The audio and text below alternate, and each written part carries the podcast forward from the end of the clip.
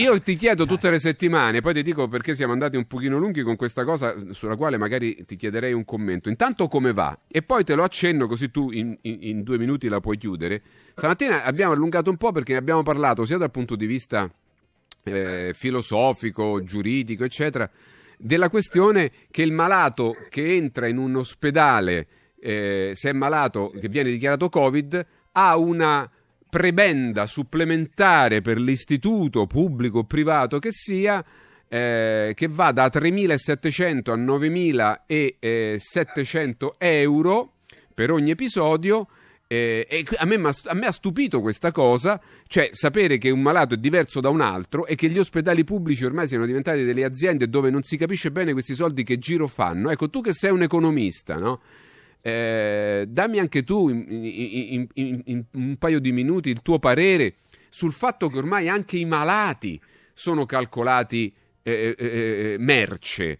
Cioè anche l'ospedale ormai è un'azienda e questo ormai da tempo, ma che ogni cosa viene calcolata. Se ti ammali di una cosa vali tot, se ti ammali di un'altra vali tot, addirittura adesso se ti ammali di Covid vali tot più tot, cioè sei un malato privilegiato non per te ovviamente, ma per chi riceve questo denaro, che poi nel pubblico, io ripeto, continuo a non comprendere la cosa perché che vuol dire? Cioè il pubblico non dovrebbe preoccuparsi di creare le strutture, assumere eh, professionisti, pagargli lo stipendio, ovviamente che è sempre quello, è fisso, magari alto, ma sempre quello è, per cui i malati sono tutti uguali. Cioè, è un modello che ci sta portando veramente addosso a un muro a 300 all'ora, come tu dici da tempo. E, questa vicenda, te lo dico perché è, una, è, uscito sulla Gazzetta Ufficiale questo provvedimento, l'articolo 2 del decreto 12 agosto 2021, pubblicato però il 19 novembre eh, scorso, dove c'è questo incremento addirittura di danari per, per, i pazienti che dovessero risultare positivi al Covid in ospedale, il che poi dà luogo anche a molte altre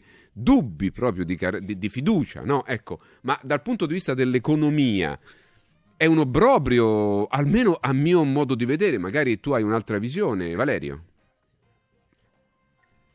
Ma allora, non entro nell'argomento perché non ne parlo e come tu sai questa è la mia posizione. Dal punto di vista generale, la eh, diciamo, visione di sanità che è stata introdotta non da oggi ma da lungo tempo è una visione di sanità legata al mondo diciamo così capitalistico. In quella visione di sanità, ma la stessa cosa vale per l'istruzione, la stessa cosa vale per molti servizi che io considero essenziali e penso che debbano rimanere nell'ambito pubblico, di fatto è stata introdotta una definizione di tipo liberista per la quale il, il paziente è un cliente. Questo dal, te lo dice un aziendalista dal punto di vista della stesura dei business plan ha un senso. Il problema è il fatto che così ragionando si costruisce uno Stato come un'azienda. Ora, io ieri ho fatto una lezione in università sul significato restructuring e tu forse ricorderai perché da questi microfoni io più volte ho detto che il nostro Presidente del Consiglio è stato uno dei primi firmatari di un documento dal titolo Reviving and Restructuring the Corporate Sector Post-Covid. Ora, il, eh, il settore corporate comporta tutte le grandi imprese, sia private sia pubbliche. All'interno del mondo pubblico ci stanno certamente gli ospedali.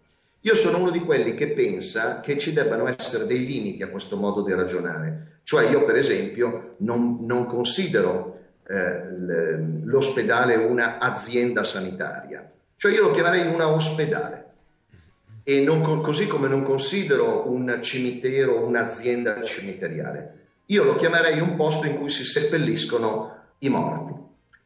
Eh, questo mio modo di ragionare, che è il modo di ragionare dell'economia umanistica, che pone l'attenzione sull'uomo e non invece sul denaro, non è la visione oggi prevalente in economia, anzi direi che la mia visione è praticamente inesistente nel mondo economico. Qual è il problema? Il problema è che se noi consideriamo tutto un'azienda, compreso l'istruzione, la sanità, la morte, e uso volutamente queste parole per per esagerare, per esasperare il concetto, noi costruiamo uno Stato non a misura, come dire, dell'essere umano, ma a misura del contribuente, che è un altro modo di ragionare. Quindi le tasse diventano uno strumento per pagare delle attività. Tutto questo modo di ragionare è completamente sbagliato. Dicevo, il documento Reviving and Restructuring the Corporate Sector Post-Covid, sai cosa vuol dire restructuring dal punto di vista proprio della strategia aziendale? Vuol dire ristrutturare in italiano, ma nella logica, diciamo, economica vuol dire cast cutting, cutting e cast cutting vuol dire tagliare i costi. E sai qual è il primo costo che si taglia in un'operazione per aziende mature si chiama ED, eh, cioè taglio di teste. Allora, quello che dobbiamo aspettarci, e ti do questa notizia perché quello che hai letto tu è, un, è una notizia, diciamo, di un singolo episodio, ma dobbiamo capire quella che è la logica generale di riferimento. Noi stiamo facendo investimenti col Piano Nazionale di Ripresa e Resilienza. Nella sanità noi andremo a costruire magari degli ospedali, io me lo auguro da cittadino. Il problema è che stanno già arrivando i moniti dell'Unione Europea sul fatto che abbiamo troppo debito pubblico. Quindi quello che succederà sarà che noi magari costruiremo degli ospedali, ma poi dovremo andare a tagliare sul costo dei medici o degli infermieri. Questa è la logica paradossale nella quale siamo entrati e chiudo, è una logica folle perché se noi consideriamo gli ospedali e tutto ciò che è diciamo, un servizio pubblico alla stregua di un'azienda privata, noi ci dimentichiamo la ragione per la quale è costruito uno Stato, che è quello di fare star bene le persone. Ecco, eh, noi che siamo, de- io sono degli anni 60, te sei un po' più giovane di me, però noi ricordiamo bene quella sanità, la sanità, quella che abbiamo vissuto da ragazzi, da adolescenti, da giovani, da bambini, e che poi è andata dissolvendosi dagli anni 90 in avanti eh, io vorrei tornare a quella sanità, ma c'è un problema, che i giovani oggi non hanno avuto contezza di, cosa, di come si viveva in quel momento, della sicurezza che ti dava quel tipo di sanità, quell'eccellenza sanitaria. E questo è il problema. Loro non hanno un termine di paragone, non, non riescono a comprendere. E come oggi vanno a scuola sono abituati a parlare di crediti, di debiti, tutte, ma non sanno gli studi, gli studi eh, diciamo, liberi da questi pippe mentali, come le chiamo io, ok? Come funzionavano di più. E vorrei ricordare a a queste persone che sostengono questo modello infame, a mio parere, che le grandi scoperte dell'uomo, ivi compresa l'informatica con la quale tanta gente ci si sciacqua la bocca, il grande Zuckerberg, eh, lui è figo, Bezos è figo. No, non siete fighi, voi avete solo sfruttato un sistema che è stato creato da gente, molta della quale è pure morta perché sono passati gli anni, che ha studiato in modo diverso, che ha avuto quella sanità meravigliosa, quella sicurezza, quella tranquillità ha, ha, avuto il tempo di pensare, di studiare un qualcosa che potesse contribuire al progresso, voi poi l'avete acchiappato, l'avete, ve ne siete impossessati e ci state fottendo con, que, con questi sistemi. Ecco, eh, Valerio, non credi che la gente non si ribella a questo eh, e quindi non ripensa a, a, valorizzare ancora di più l'economia umanistica che noi è da, è da, un paio d'anni che stiamo continuando a spingere proprio perché crediamo nell'economia umanistica, ok?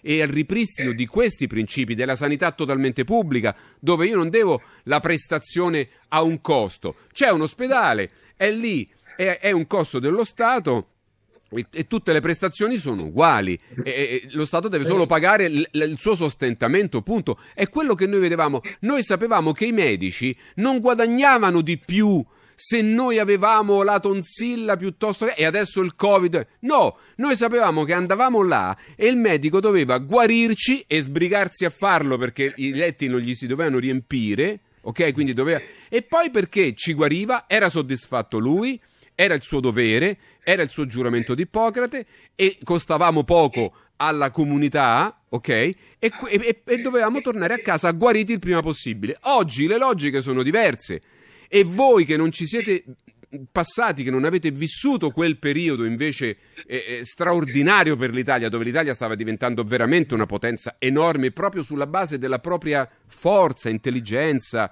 un paese straordinario e soprattutto un'organizzazione anche sulla sanità è eccellente. E non pensi quindi che oggi non ci sia particolare attenzione perché le, le, i più giovani non hanno assaggiato quella cioccolata? Sì, sono d'accordo con te Fabio e tra l'altro permettimi di ringraziarti perché sei uno dei pochi che consente la voce dell'economia umanistica e tra l'altro tu non hai idea di quante persone mi stiano scrivendo anche in privato, eh, persone che vanno dal ragazzo che va a scuola fino alla persona di 86 anni che mi scrive e che magari eh, insomma eh, apparentemente secondo me non avrei nulla da insegnarle, no? Quindi esiste un mondo, per rispondere alla tua domanda, che crede molto all'economia umanistica. Eh, la maggior parte delle persone non ha capito neanche che cos'è, quindi è semplicemente incuriosita. E tra l'altro tu hai posto una domanda talmente complessa che ci vorrebbero delle ore per rispondere. In pochi minuti diventa difficile. Ci provo. Certo, i giovani non possono capire quello che non hanno vissuto, anche per un'altra ragione, che vengono indottrinati a credere a quello che non esiste. Allora, se io ti racconto una storia che non è vera, del tipo all'epoca in cui tu stai disegnando la sanità, l'Italia aveva l'inflazione a due cifre, quindi c'erano le cavallette e via discorrendo, chi non ha vissuto e si sente dire da persona di riferimento che allora si stava male, beh, questa persona viene indottrinata a credere che oggi si stia bene. Ora il problema qual è però? Il problema è questo, che per avere quello che è, è, è sotto attacco si chiama welfare state, cioè lo stato di benessere, l'assistenza pubblica, via discorrendo, e sta passando il principio che sia un lusso, che sia un lusso avere una istruzione pubblica adeguata, sia un lusso avere una sanità adeguata e via discorrendo per tutti i servizi pubblici. La domanda che dovremmo porci è, ma allora a che cosa serve uno Stato? Ed effettivamente, se noi seguiamo il pensiero neoliberista fino in fondo, lo Stato non serve. Qual è il punto? Il punto è che il pensiero neoliberista di oggi si basa su un modello che è quello della grande, grandissima impresa. E a quella impresa, che è un'impresa che cerca l'oligopolio, non serve la pluralità della piccola impresa. Quindi il modello di, diciamo, che si permetteva la sanità che tu e io abbiamo vissuto, perché eh, vabbè, sarebbe lungo andarlo a raccontare, ma perlomeno quelli della nostra generazione sanno che noi eravamo un faro della sanità a livello mondiale, come eravamo un, un faro dal punto di vista economico, perché siamo arrivati ad essere la quinta potenza mondiale. Il punto qual è? È che noi possiamo permetterci di avere una spesa pubblica e dei servizi pubblici forti se difendiamo il comparto privato. Questo è il concetto. Cioè non si può avere uno Stato forte in un'economia debole.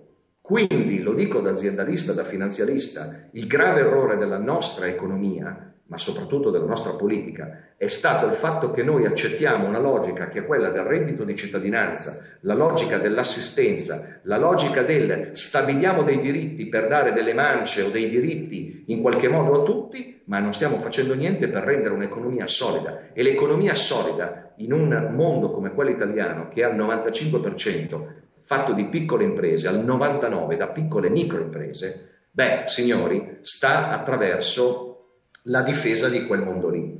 Ma per difendere quel mondo lì dobbiamo difendere dei principi che sono dei principi di valore che sono alla base dell'economia umanistica e dovrei qui parlare di metafisica, dovrei parlare di storia, dovrei parlare di fisica quantistica, dovrei parlare di religione, dovrei parlare di pensiero ateo, dovrei parlare di Occidente, di Oriente, Dovrei parlare soprattutto di filosofia, che dovrebbe essere, e soprattutto la filosofia morale, sopra alla economia.